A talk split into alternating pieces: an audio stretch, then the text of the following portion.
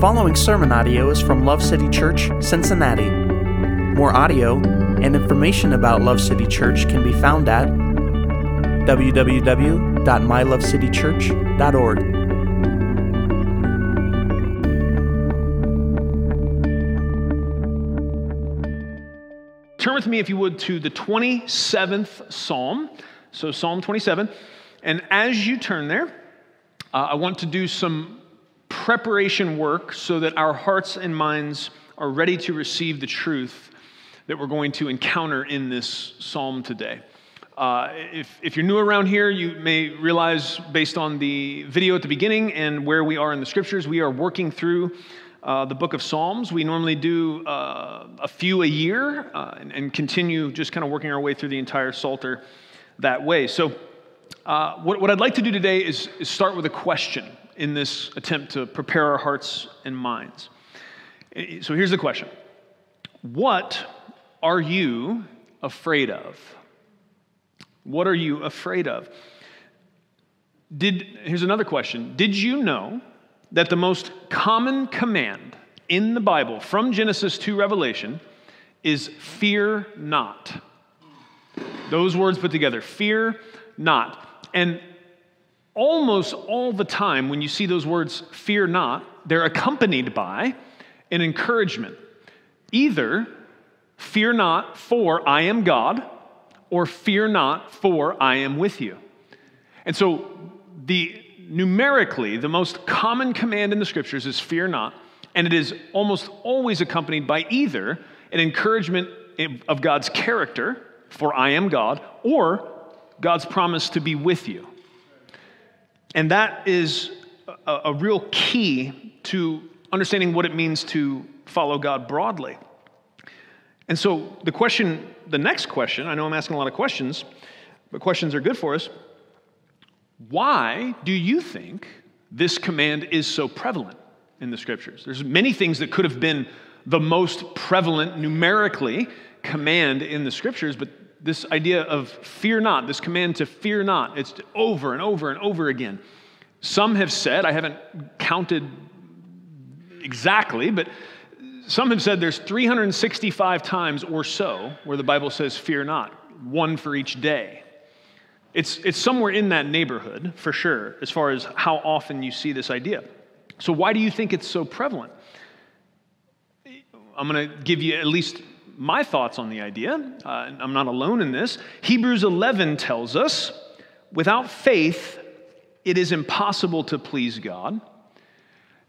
And there's a very real sense in which fear is faith stolen from God and given to the devil.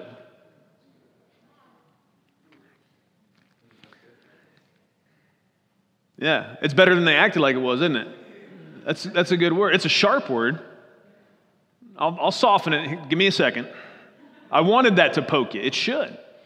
Fear is faith stolen from God and given to the devil. Now, I want to make sure I say this. I'm not talking about the physiological or adrenal response in our bodies that God designed us with to avoid some real imminent danger, okay? Uh, you know, if, if, you're hiking somewhere and a mountain lion starts bounding down the mountain, God designed your body to dump a bunch of adrenaline so you can run faster than normal, okay? That's, that's not what I'm talking about, all right? That's a good thing. I'm glad God did that. He's really smart. I need mountain lion adrenal juice for sure, okay? Because I'm not that fast, so uh, I need help. Uh, what I'm talking about is the fears that plague our hearts and minds on a consistent basis, often masquerading as virtues like wisdom or camouflaging to the degree that we don't even realize they are influencing our thoughts and actions. Those are the fears that I'm talking about. I think those are the fears the Bible is commanding us to not operate by. Now, I, I, I could understand that some of you might think calling fear faith in the devil, that that might be too bold of a statement. But I want us to consider how Peter described that ancient liar. Let's think about this together. If you go to 1 Peter 5, verse 8, I'm not saying turn there, but Peter said this that the devil goes around like a roaring lion. He said, Be of sober spirit, be on the alert. Your adversary, the devil, prowls around like a roaring lion seeking someone to devour. That's the way the New American Standard Bible says it. Some translations say, seeking whom he may devour. I think that language gets to the heart of, of what it's saying in a helpful way. Seeking whom he may devour. Why does he go around roaring, seeking whom he may devour? Because the roar shows him who he can devour. It's, it's the lies of the devil, it's the fear inducing deception of our ancient adversary that will alert him to who's going to respond to that. Who's, here's the question When the lion roars, are you going to have faith in what that sound is saying, or are you going to have faith in what God has said? And to respond in fear is really to take the faith that God alone deserves and give it to our adversary. Now, let's say this. We may have faith in God directing our thoughts and actions in some things, and fear directing our thoughts and actions in others. This is not a uh, all or nothing situation. There may be some areas and circumstances of your life where you are very confident in what, in what God has said on the matter, and you're operating in faith as a result. But there may also be some other places where your faith is not placed in what God has said about it. And you've been overcome by the deceptions and the lies of the enemy. You've put more faith in that than what God has said. There's a promise of God, a truth from God and His Word to address every situation and circumstance that we could ever encounter in this world. You might say, What, really? Well, even if you don't have some specific, you might say, Okay, well, I got bullied on the internet. The Bible doesn't say the Lord will help me when I'm bullied on the internet. No, but He did say, Fear not, I am with you. Fear not, I am God. If all you had was those two, that really covers the gamut of what is possible to have to try to struggle through in this sin broken world. Now, there are more specific promises that God has given in His great grace to us, but if all He ever told us is, Fear not, I'm God, and fear not because I'm with you, we'd really be covered. It's only in His grace and mercy to us that He expounds oftentimes on, on what that means in particulars, which I'm thankful He does. That's helpful because sometimes it's hard for us to connect the dot between God's promise of being the mighty one who cannot be challenged in his sovereignty and that he's with us. Sometimes it's hard for me to connect the dot between those truths and how it applies to whatever I'm struggling with. And that's what I need the help of the Holy Spirit for every single day. Lord, how do your promises put, bring, bring a death knell to whatever roar or lie it is I'm tempted to believe right now? That I'm tempted to capitulate to, even. Not just believe it, but act on it. Hallelujah. And, and we have the promise of that help from the Holy Spirit. And part of the war that we are called to wage as followers of Jesus is to hunt down and put fear to death and to help others to do the same. It's part of what it means to be a follower of Jesus. And Psalm 27 can really help us with this fight. And so that's some of the, that's what I'm saying. We want to get some preparatory work in place, some groundwork laid, so that as we read this psalm together, we, we understand what we're looking for. One other thing is when I said that fear not is the most prevalent command in the scriptures, some of you that know your Bible, you may have been thinking, well, I thought the greatest commandment was to love God and love people. I thought somebody asked Jesus about that, didn't they? And if you thought that, you are right. Jesus did clearly teach the greatest commandment is to love the Lord your God with all your heart, soul, mind, and strength, and the second is like it to love your neighbor as yourself. That is the greatest commandment. Jesus taught that that's the greatest commandment. And here's what's interesting these two commandments, the most prevalent numerical commandment, fear not, and the greatest commandment, love the Lord your God and love people as well, those two commandments actually dovetail and interplay with one another in a very profound way that sometimes I think we miss. Okay? Let me read you this 1 John chapter 4 verse 18. There is no fear in love, but perfect love drives out fear because fear involves punishment, and the one who fears is not perfected in love. Here's the thing taking the time for us to answer some of the questions we've asked ourselves this morning, to assess honestly what we fear, that is a great tool for diagnosing our hearts because what we fear most can reveal what we love most. Here's what do I mean by that? I could probably spend the rest of the sermon just giving you examples, specifics about this, but I'm going to give you a few and then let you take that truth and apply it to yourself in this kind of assessment process that we're being encouraged towards here. If you love money, you will fear poverty or hard economic times. And you probably will not be generous, as the Bible commands. If you love the body, you will fear aging and the physical decline that it brings. If you love the approval of others, you will fear failure and oftentimes feel paralyzed as a result. If you love this life and this world, you will fear death. When in reality, this for Christians is the doorway to our true and eternal destiny. Those are just some examples of how we can trace backwards as we assess what we fear, we can actually trace that backwards to our heart and find out what we love and what we may love more than the God who loves us. Perfect love casts out fear. If we believe in God's perfect love for us and we love Him most of all in return, the temptation and power of fear in our lives is greatly diminished. God wants you free from fear and the destruction it causes because He does love you, friend. He does. And for some of us, the, the paralyzing effects of fear are primarily because we've not yet been convinced of that great and simple truth that God does love us. He does love you. So, my prayer today is that we will get at least a glimpse through Psalm 27 of the path to the freedom that God desires for each of us. That brings us to the psalm. Let's read this psalm together. Uh, if you don't have a Bible with you, the verses should be on the screen. And if you don't own a Bible, we have some and we'd really like to give you one. Let us know at the end of the service. This is Psalm 27. The Lord is my light and my salvation. Whom shall I fear? The Lord is the defense of my life. Whom shall I dread? When evildoers came upon me to devour my flesh, my adversaries and my enemies, they stumbled and fell. Though a host encamp against me, my heart will not fear. Though war arise against me, in spite of this, I shall be confident.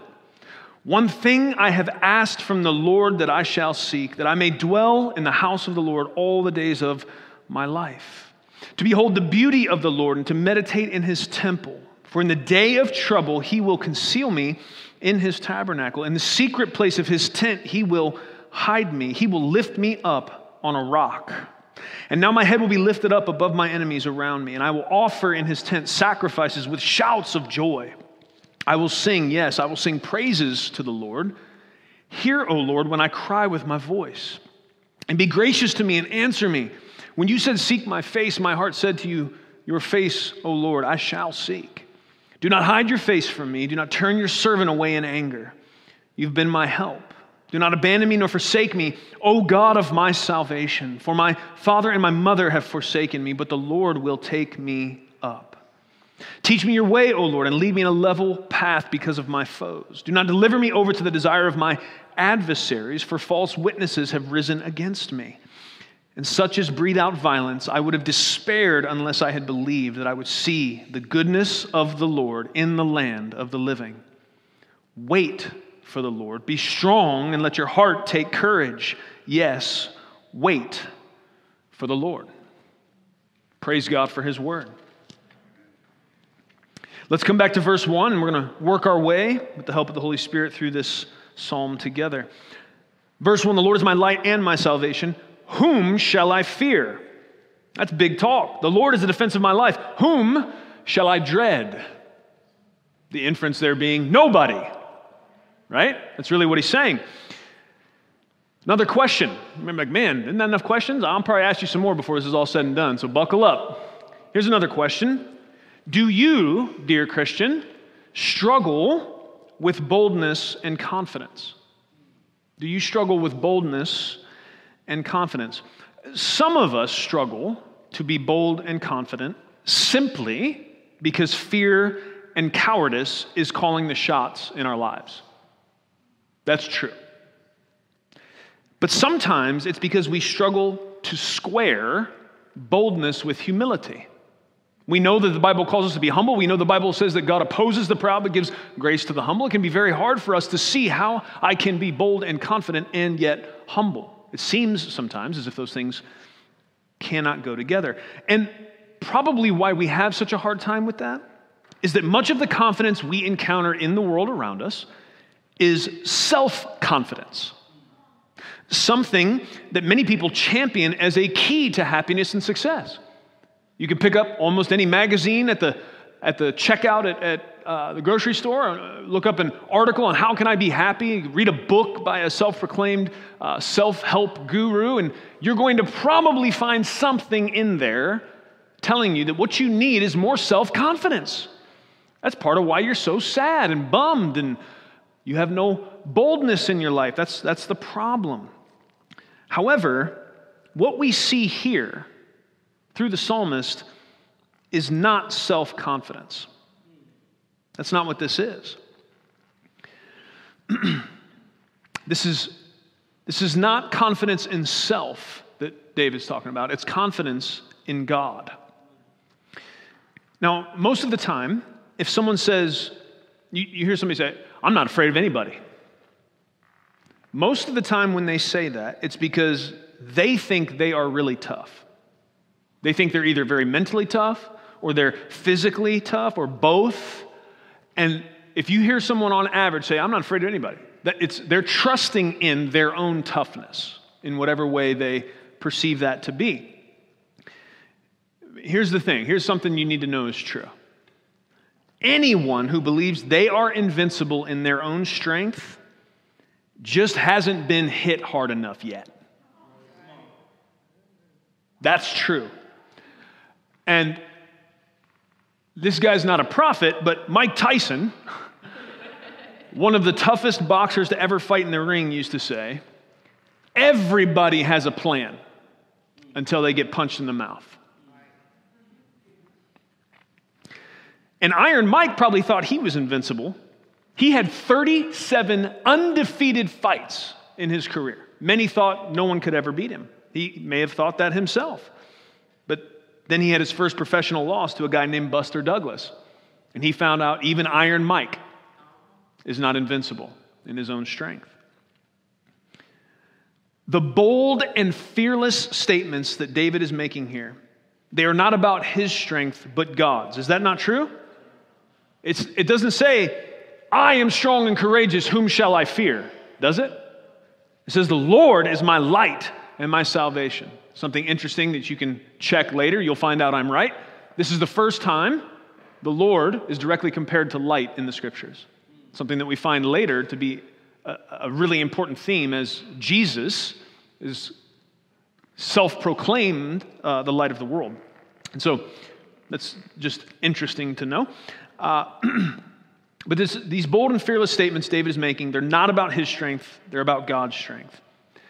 And, and this having boldness and confidence in God's strength.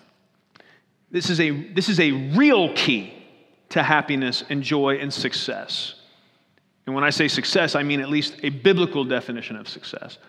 I could probably side trail and end up in, in a, a bunch of other stuff that I probably don't have time for. But if, if you want to think more later about what a biblical definition of success would be, come talk to me. Or maybe, we'll put that maybe in the discussion topics for community group this week. Uh, but you, you want to talk about a real key to happiness and joy and success in this life? Uh, boldness and fearlessness as a result of who God is, His strength, His faithfulness. That's, that's a real key to being able to live with the kind of confidence God actually wants you to, and to not be plagued by constant fear. Let's look at verse 2. When evildoers came upon me to devour my flesh, my adversaries and my enemies, they stumbled and fell. Here we see another major key to living free from the tyranny of fear is remembering God's faithfulness in the past. That's really what David's doing here. He's talking about a time adversaries came against him, and their intention was to, he says, eat his flesh, to, to, to defeat him, to decimate him, and they ended up laying on their back. And I would say, uh, comment, uh, many commentators agree, there is a really good chance verse 2 is a reference to a very famous battle recorded in 1 Samuel 17. If you don't even have to be a student of the Bible to probably have at least heard reference to the fight between David and Goliath. And the principle here we're talking about, this kind of second key to being able to live a life free of fear, it's, this is so important. This idea of remembering God's faithfulness in the past, that I, I, I want to just, I want to take the time to read a, a fairly good chunk of that chapter because most of us think we know the story uh, of David and Goliath, and maybe, maybe we do. But I, I want to read it and, and read it in light of why we're reading it. Why, why when, when David is talking about freedom from fear and he's making this bold statement about how much God can be trusted. Why does, why does he bring up this occasion where evil, evildoers came upon him to devour his flesh and they ended up stumbling and falling? Let's, let's look at this together. So I'm, gonna, I'm just going to read this to you. It's not the entirety of the chapter, but it's, it's a, a, decent excerpt of 1 Samuel 17. All right? Saul and the men of Israel were assembled and camped in the valley of Elah, and they drew up in battle formation to confront the Philistines. The Philistines were standing on the mountain on one side, while Israel was standing on the mountain on the other side, with the valley between them. Then a champion came forward from the army encampment of the Philistines named Goliath from Gath. His height was six cubits and a span. Most people would say that's a little over nine feet. He had a bronze helmet on his head, and he wore scale armor which weighed 5,000 shekels of bronze. Works out to roughly 125 pounds of armor. He had, a, he had bronze uh, greaves on, on, on, his legs and a bronze saber slung between his shoulders. The shaft of his spear was like a weaver's beam, and the head of the spear weighed 600 shekels of iron, roughly 15 pounds. So, most spears, if you think, I mean, the, the, the head of a spear typically probably weighed not even a pound. We get, we get a guy that's so big, he can throw a 15 pound spear. Okay? Uh, he, he stood and shouted to the ranks of Israel and said to them, Why do you come out to draw up in battle formation? Am I, am I not the Philistine and you the servants of Saul? Choose a man as your representative, have him come down to me. If he's able to fight me and kill me, then we will become your servants. But if I prevail against him and kill him, then you shall become our servants and serve us. And then the Philistines said, I have defied the ranks of Israel this day. Give me a man so that we may fight together. When Saul and all Israel heard the words of this Philistine, they were dismayed and very fearful. Now, David was the son of the Ephrathite of Bethlehem in Judah, the man whose name was Jesse, and he had eight sons. And Jesse was old in the days of Saul, advanced in years among men. The three older sons of Jesse had followed Saul to the battle, and the names of his three sons who had gone into battle were Eliab the firstborn, the second to him Abinadab, and the third Shammah.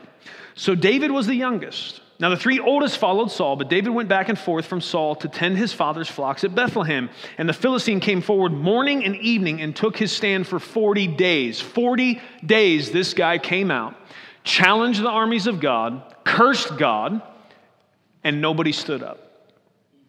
Then Jesse said to his son David, Take now for your brothers an ephah of this roasted grain and these ten loaves, and run to the camp to your brothers. Bring also these 10 slices of cheese to the commander of their thousand, and look into the well being of your brothers, and bring back confirmation from them. I already like Jesse sending cheese to the battle. I don't know what anybody else would send. I just feel like this guy knows what's up, honestly. I, Jesse's my guy, all right? For Saul and they and all the men of Israel are in the valley of Elah fighting the Philistines. So David got up early in the morning, left the flock with the keeper, took the supplies, and went as Jesse had commanded him. And he came to the entrenchment encircling the camp while the army was going out in battle formation, shouting the war cry. Israel and the Philistines drew up in battle formation, army against army. Then David left the baggage in the care of the baggage keeper and ran to the battle line. And he entered and greeted his brothers. As he was speaking with them, behold, the champion, the Philistine from Gath named Goliath, was coming up from the army of the Philistines, and he spoke these same words, and David heard him. When all the men of Israel saw the man, they fled from him and were very fearful. And the men of Israel said, Have you seen this man who is coming up? Surely he is coming to defy Israel. And it will be that the king will make the man who kills him wealthy with great riches, and will give him his daughter and make his father's house free in Israel. Then David said to the men who were standing by him, What will be done for the man who kills the Philistine and rids Israel of the dis- disgrace? He's like, Hold on, what'd you say? For, for who is this uncircumcised Philistine that he has dared to defy the armies of the living God? The people answered him in agreement with his statement, saying, This is what will be done for the man who kills him. When the words that David spoke were heard, they informed Saul, this is the king, and he sent for him. David said to Saul, May no one's heart fail on account of him. Your servant will go and fight this Philistine. But Saul said to David, You're not able to go against the Philistine to fight him, for you are only a youth, and he has been a warrior from his youth. But David said to Saul, Your servant was tending his father's sheep. Now remember, why did I bring you here? Because we're in Psalm 27. He is talking about God's faithfulness. Said there was a time when enemies tried to come and they thought they were going to consume my flesh. They ended up on their backs.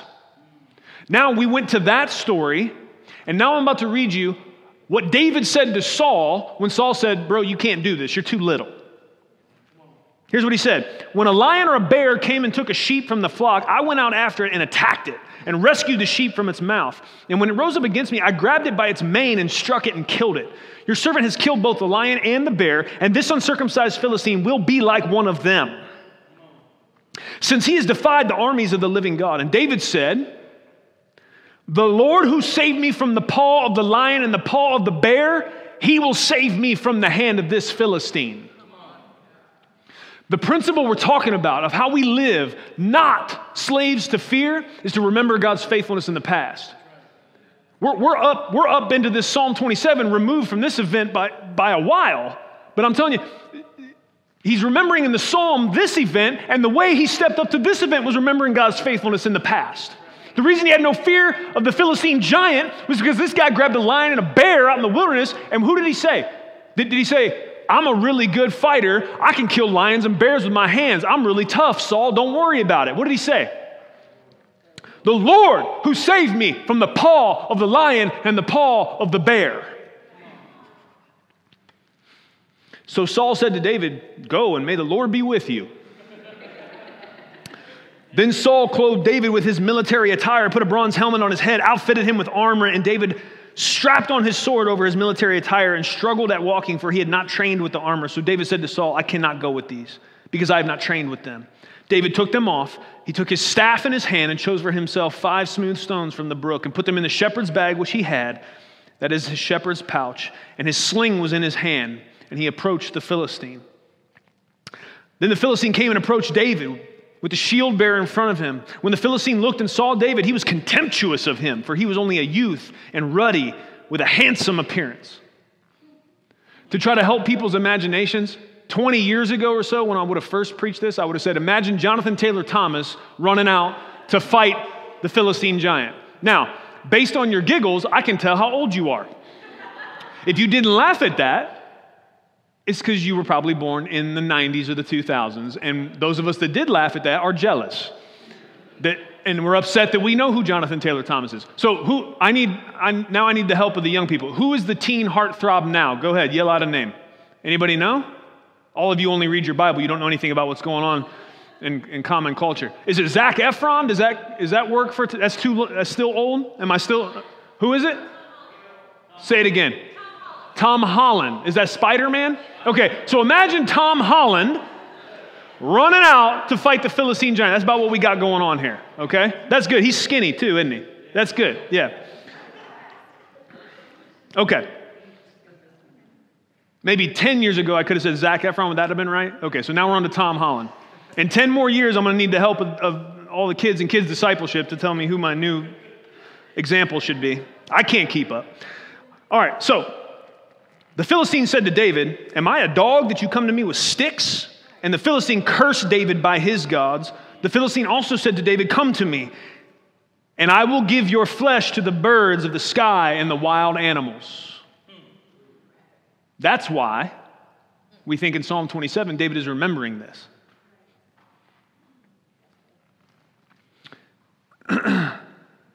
but David said to the Philistine, you come to me with a sword, a spear, and a saber, but I come to you in the name of the Lord of armies, the God of the armies of Israel, whom you have defied.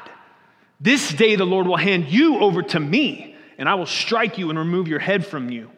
Then I will give the dead bodies of the armies of the Philistines this day to the birds of the sky and the wild animals of the earth, so that all the earth may know, so all the earth may know that there is a God in Israel and that this entire assembly may know that the Lord does not save by sword or by spear, for the battle is the Lord's, and he will hand you over to us. That's boldness, that's confidence, but it's not self confidence. Then it happened. When the Philistine came closer to meet David, that David ran quickly toward the battle line to meet the Philistine. David put his hand into his bag, took from it a stone, and slung it, struck the Philistine in the forehead, and the stone penetrated his forehead, and he fell on his face to the ground. Everybody knew there's a God in Israel that day. There's only one way that goes down. It's when God fights battles for us. And you, you will, putting your confidence in God, you will never be embarrassed. You will never be disappointed. Now, there's also a forward looking connection to Jesus in this verse. And I think it's really worth noting as we are building our confidence today in the power and faithfulness of God. That's a bit, I want you to leave out of here less susceptible to fear than you came in by the power of the Holy Spirit, by the anointing of God's word. And I just want you to, some of the power of God is evident even in how much his scriptures tie together. So we, David in Psalm 27 saying, There was a time someone thought they were, they were going to get my flesh. Well, I guess I got theirs. And it was because of God. So he was looking back, but also uh, David didn't know that there was really something looking forward in this, or something prophetic to this. If you go to John 18, this is the betrayal of Jesus in the garden. Judas, then, having received the Roman cohort and officers from the chief priests and the Pharisees, came there with lanterns and torches and weapons. So Jesus, knowing all things that were coming upon him, went forth and said to them, Whom do you seek? They answered him, Jesus, the Nazarene. And he said to them, I am he. And Judas also, who was betraying him, was standing with them. So when he said to them, I am he, they drew back and fell to the ground. They came with weapons thinking they were going to get a piece of Jesus. And ultimately, they did because he let them, because it was a part of God's plan of redemption. But as Jesus declares, I am he, there was such supernatural power in Christ saying that, these guys ended up on their backs. They had to get, get up, dust themselves off. I mean, honestly, I'm surprised they had the guts to go through with it after that. Somebody says, I am he to me, and all of a sudden I'm looking up from my back. I might find a new crew to hang out with in a different activity. I'm, I'm going to leave this guy alone. I don't know what just happened, but nope. No sense. Therefore, he asked them again, Whom do you seek? And they said, Jesus the Nazarene. Jesus answered, I told you that I am he. So if you seek me, let these go their way to fulfill the word which he spoke. Of those whom you've given me, I lost no one. I want to make sure you catch that. Jesus says, I am he. I'm the one you're looking for. So don't mess with these disciples of mine. I'm, I'm the one you want. Take me. And, and the reason I want to point that out is Jesus is, is not, the whole thing he's doing and letting himself being arrested is for the good of others. But even as he's being arrested, you know, John 18 tells us Peter drew his sword and started cutting ears. Jesus said, Put your sword away. And healed the guy's ear. Jesus is concerned about others here. He, he is the Savior. The disciples are not the ones solving the problem. And I want to make sure when we, when we think back to that David story, sometimes the way that's talked about is yeah, you need to be strong and courageous like David. You need, to, you need to be brave and you need to kill all the giants in your life. Hold on, man. David is a picture of Jesus. If you want to put yourself in the David and Goliath story, you're hiding in the hills with the rest of the Israelite army. You need somebody that has something you don't to do something you can't do. David came in the anointing and the power of God to save everybody else. He's a forward pointing picture of Messiah. God anointed one to drop the giant. And if he hadn't, it would have been bad for all the rest of, of the people of God. Jesus here is doing the same thing.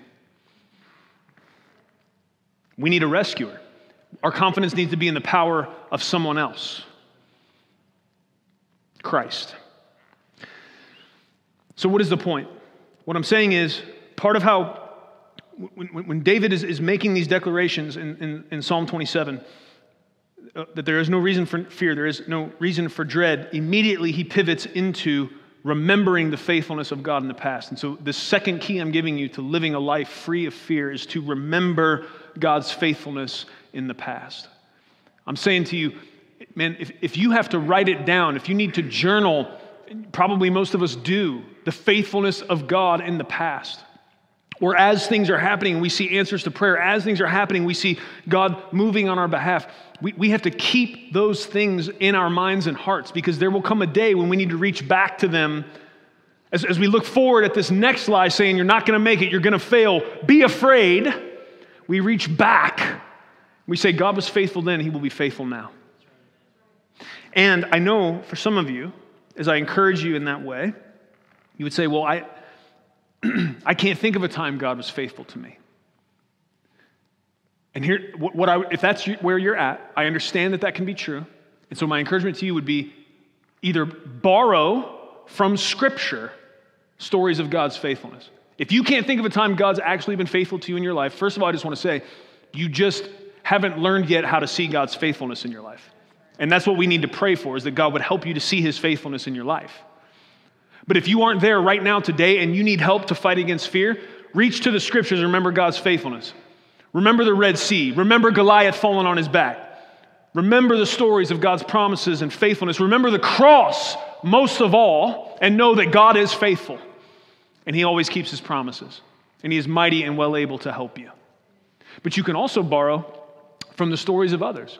There are people in my life, friends, family, people within the community of, of faith that I know stories of how God's been faithful to them, and sometimes I reach for their story when I'm trying to build myself up to, to stand in boldness and confidence against the lies of the enemy.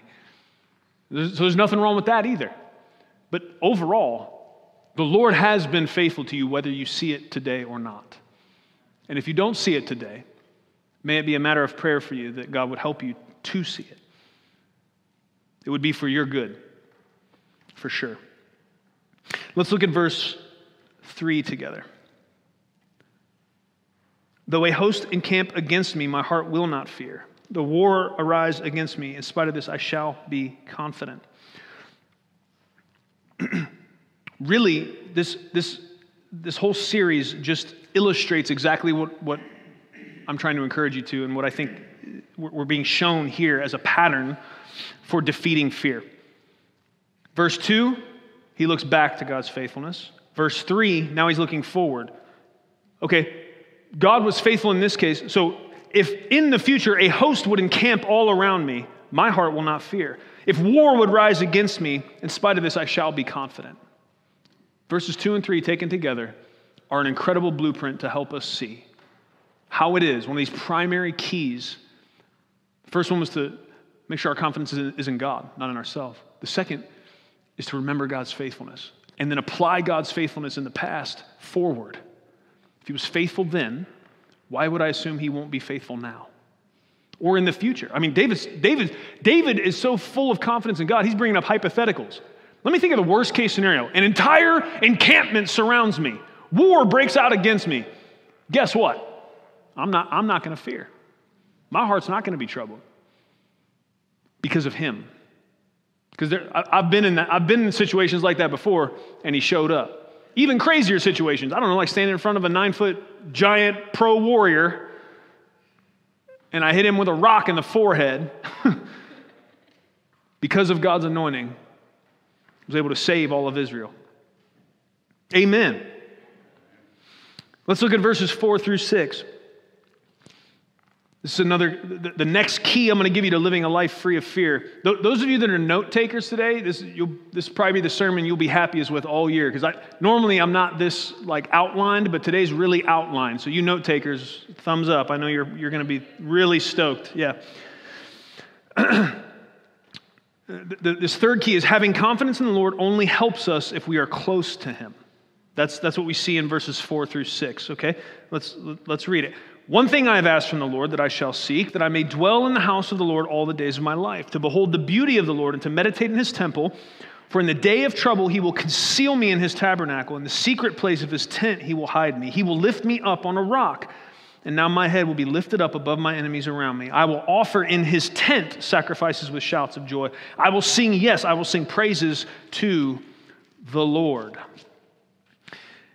I'm going to read another psalm just to I'm going to read you a part of Psalm 91 And the reason I'm going to do that is it just reinforces this idea in a different way that having, having confidence in the Lord is dependent upon proximity. We, we need to be close to Him to be able to count on His protection and to be able to have this kind of holy boldness we're seeing exhibited in the first part of Psalm 27. Let me read just a portion of Psalm 91 to you. One who dwells, what does dwell mean? That's where you live, correct? Isn't that what David started off in verse 4 saying? One thing I ask and seek, that I, that I could live in the house of the Lord, I could be with him all the time.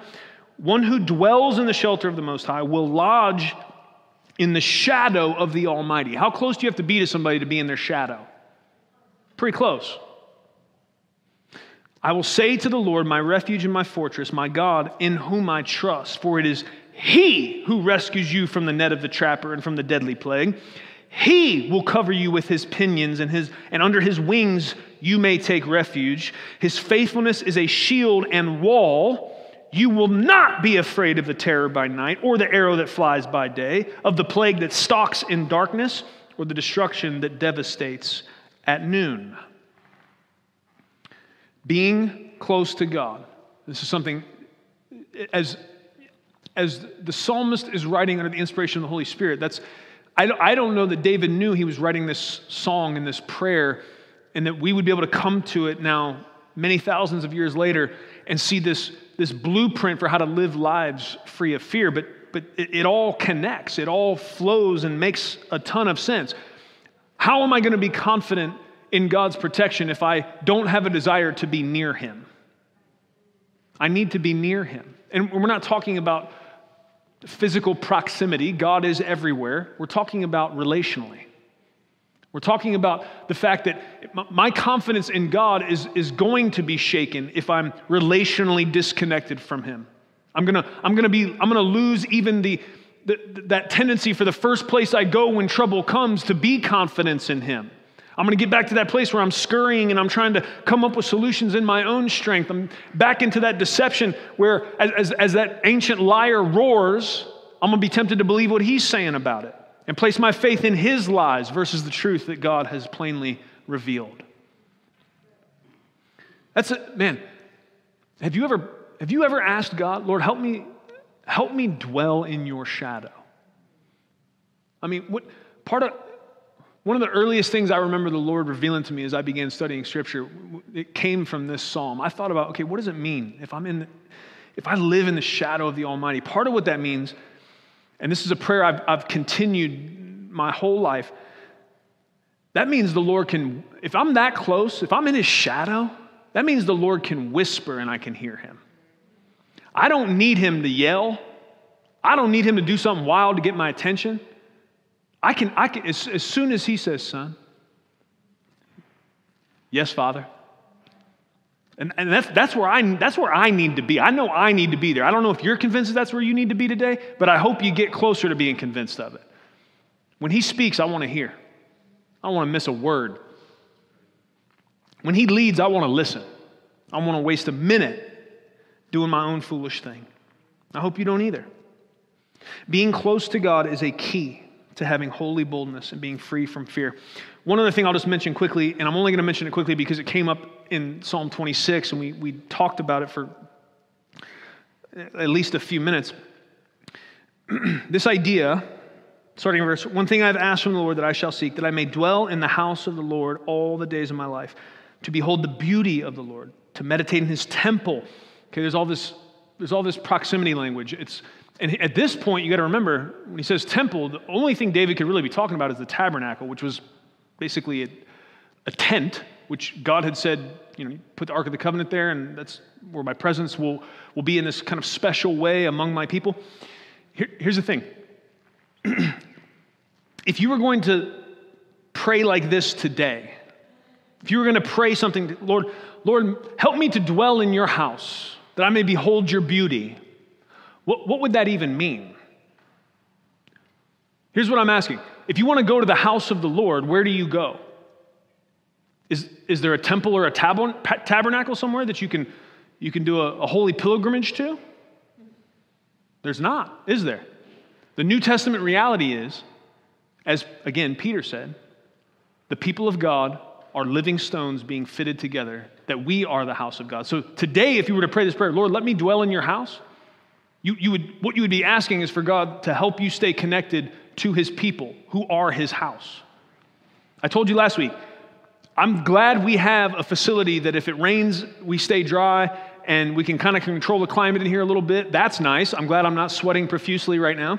Uh, but at the end of the day, we could all stand up and go sit in the street, and now God's house is in the street. Because the people of God are the house of God. And so the, the meaning of this prayer has even changed a little bit, but the importance of it and how much it ties to whether or not we're going to be enslaved to fear has not changed at all. This is part of why being connected in a, in a genuine way to the people of God, being a part of the church of God, is, is it's just part of what it means to follow Jesus. Being separated, when, you know, when lions hunt, so, so let's go back to Peter and this lion moving around seeking whom he may devour. You know, one of the main things lions are looking for they're looking for weak, sick, and separated animals. Okay? If they're hunting a pack of zebras, they're not, they're not going, is it a pack? No, it's probably a herd. I'll, I'll watch more Nat Geo before next week and make sure I get that right. If, if, if lions are hunting a herd of zebras, they're not, or, or even better, like Cape buffalo or some animal that they know how to defend themselves. When they're close together, if you just run up in there and think you're going to grab a Cape buffalo when all the rest of the Cape buffalo are around, no, you're not. You're going to get horned in the ribs. That's what's going to happen. You're going to get kicked in the mouth. What, what, what lions are looking for is, is the ones that fell behind. They're, they're either sick or they're confused or something's happened, but if they get separated from the herd, that's the one the lion knows, oh, I can get that one. That's who they're going for. Okay, you can do with that what you want. You're not going to say amen to it, clearly. but uh, maybe you can think about it later and, and decide, you know, what you think about it. Hallelujah. Let's look at verses 7 through 13. This, this next key to living free from fear is that we have to know, we have to know that we are in desperate daily need of God. And this comes through in these several verses. Hear, O Lord, when I cry with my voice. Be gracious to me and answer me. When you said, Seek my face, my heart said to you, Your face, O Lord, I shall seek. Do not hide your face from me. Do not turn your servant away in anger. This, what, is, what is he saying? Lord, I need you.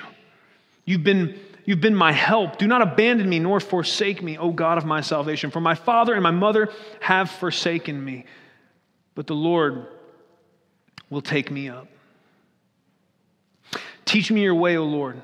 Lead me in a level path because of my foes. Do not deliver me over to the desire of my adversaries, for false witnesses have risen against me, and such as breathe out violence. I would have despaired. I would have despaired unless I had believed that I would see the goodness of the Lord in the land of the living. Basically, that just means in this life. You take the totality of, of what you see in verses 7 through 13, what you hear is a man that part of why he is not a slave to fear is because he knows he is in desperate need of God. It ties back together with all of the rest. This is not a man that, that carries around a bunch of self confidence. This is the plea of somebody that knows. What did he say? Verse 13 is a good summary, basically, of all the, all the, the, the, the kind of cry of David's heart here. I would have despaired unless I had believed that I would see the goodness of the Lord. I have one shot. That's you, I'm going to I'm to translate that. Here, here's the Pastor Vince translation. Don't buy it. Okay, it's probably not that good. But here, here I'm going to give it to you. I only had one shot. I would have despaired if I would have not known for sure I would have seen the goodness of the Lord. The goodness of the Lord was the only chance I had. Your faithfulness was the only chance I had. And when you take that kind of knowledge of your need for God and couple it with the rest of what we've talked about, you have the recipe for being able to walk in freedom from fear and not have it rule your life. We need to know we are in desperate daily need of God. Last key, verse 14. Learn to wait on the Lord. Here's verse 14 Wait for the Lord. Be strong and let your heart take courage. Yes, wait for the Lord.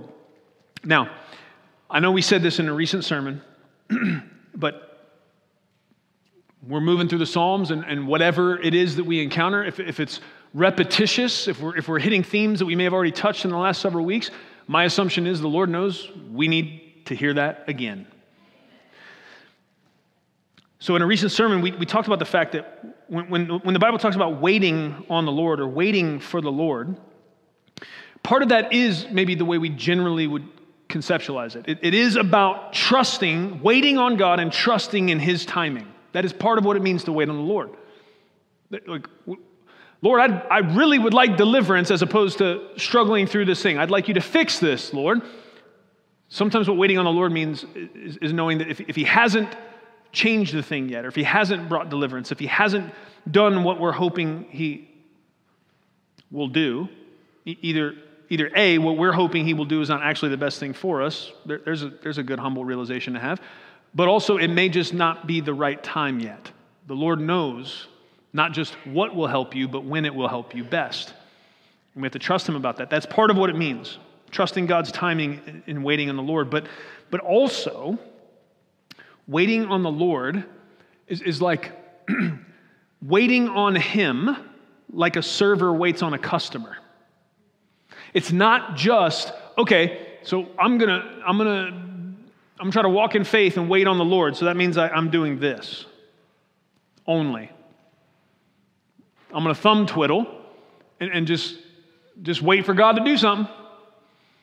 It's, it's not just that. And you might be thinking, well, dude, are you sure? I don't know. I mean, wait on the Lord seems like, you know, wait. Listen, I'm, I'm saying, yes, some of it is, yeah, be silent, trust this timing, and, and, and, and wait. But there is, what I'm trying to take apart is this idea that if us waiting on the Lord ever means, if you're a follower of Jesus, waiting on the Lord never means I'm just sitting there stationary doing nothing. Because there is a set of things that we should always be doing, even if we don't know exactly what to do next. There are commands God has given us, there's a mission that has been set before us. We can always be actively engaged in the mission of loving God and loving people, of making disciples, of sharing the gospel.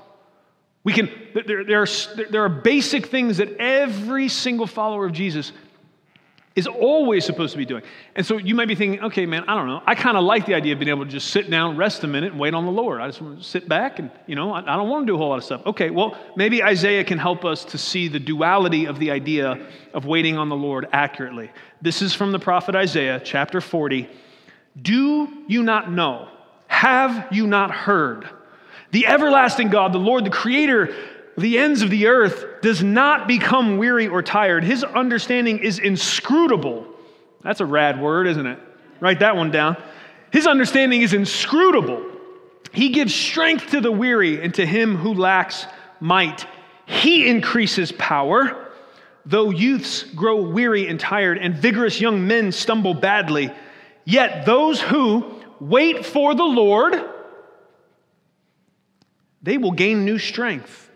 They will mount up with wings like eagles. They will run and not get tired. They will walk and not become weary. Did you hear about all the activities that the people waiting on the Lord are doing?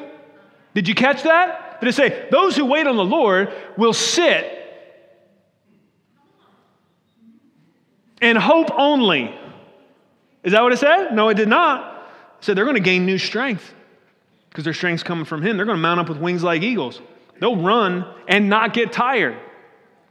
I raced a 13 year old yesterday. I am not walking in that anointing yet. It's a place for me to grow. I, I, I won by a hair, but I was very tired at the end of the race, and it wasn't very far. They will walk and they will not become weary. Waiting on the Lord is not this, this kind of flaccid, passive activity. Never. We may have to trust his timing. We may need to engage in the things we know we should always be doing as we wait further instruction or deliverance or something from the Lord, but we, we never just sit there. For some of you, that's great news because you don't like to just sit there. For some of you, you're like, oh, dang it. I thought I was waiting on the Lord with all this kind of passivity that I've been operating in. Well, today's, today's the day to get set free of that, friend. Amen. So, again, note takers, I'm going to I'm to summarize this back up. Because here's the thing the, the reason this is more outlined than normal, man, I'm really, the Spirit dealt with me about how important this idea of, of being free from fear is. I, I, am, I am hoping things are different after today for you in the fear department. Because there's a, re- God is not a waster of words. There's a reason why the most numerically prevalent command in all the scriptures is fear not. It's not because God couldn't think of something else to say, it's because we need to hear that apparently many, many, many, many times. So, five keys from Psalm 27 to freedom from fear confidence in God's strength and not our own. We saw that in verse 1. Remembering God's faithfulness in the past. We saw that in verse 2. And remember, if you can't think of God's faithfulness in your own past, borrow his borrow stories from scripture, borrow stories from others that you that, that have recognized God's faithfulness in their life. Cling to those. Remember and, and, and apply God's faithfulness to the past, to the present, and the future. The third key is cultivating closeness with God. You see this desire in the psalmist. He knows, man, I'm, the quickest way to get back into the shackles of fear is, is, to, is to move away from the God who provides hope and power. Uh, the fourth is knowing that there is no hope aside from Him. Freedom from fear is going to be absolutely determined by how much we realize we need God. Freedom comes from Him. And the last is learning to wait on the Lord. We learn to wait on the Lord in a biblical sense, we'll, be, we'll have a key to those shackles of freedom, those shackles that would, of, of fear, and, and getting to the place where we have freedom from that fear. Praise God. May, may it be true for us. In Jesus' name. Amen. Let's pray. Father, we come before you in the name of Jesus. Lord, thank you uh, for Psalm 27. Thank you, Lord. Uh, thank you for uh, at least, I'm, I'm, hoping at least a glimpse, uh, I think for many, Lord, a full view of this, this path to freedom, this way out of the shackles of fear. Uh, Lord, we want to obey your command. We, we do not want to give the faith that you alone deserve to the enemy, that, that fork tongued liar, that lion seeking whom he may devour. Lord, we don't, we don't want to uh, give him faith that you alone deserve. Help us not to live in fear, not to operate out of fear. Lord, please reveal to us by your Holy Spirit where, where are the places that we have justified fear, where, where, where we've actually convinced ourselves it's, it's, it's some kind of virtue? Or where are the places where it's, it's been so hidden, it's been, it's been so present maybe for so long that we don't, we don't even catch it anymore? Lord, we're asking for your help because we want to obey that command to fear not. We know that that's not something You've commanded us just because uh, it makes you feel good. It's not about some kind of ego thing for you, Lord, that, that our faith is in you. It's, it's about freedom for us. You love us, we're your kids.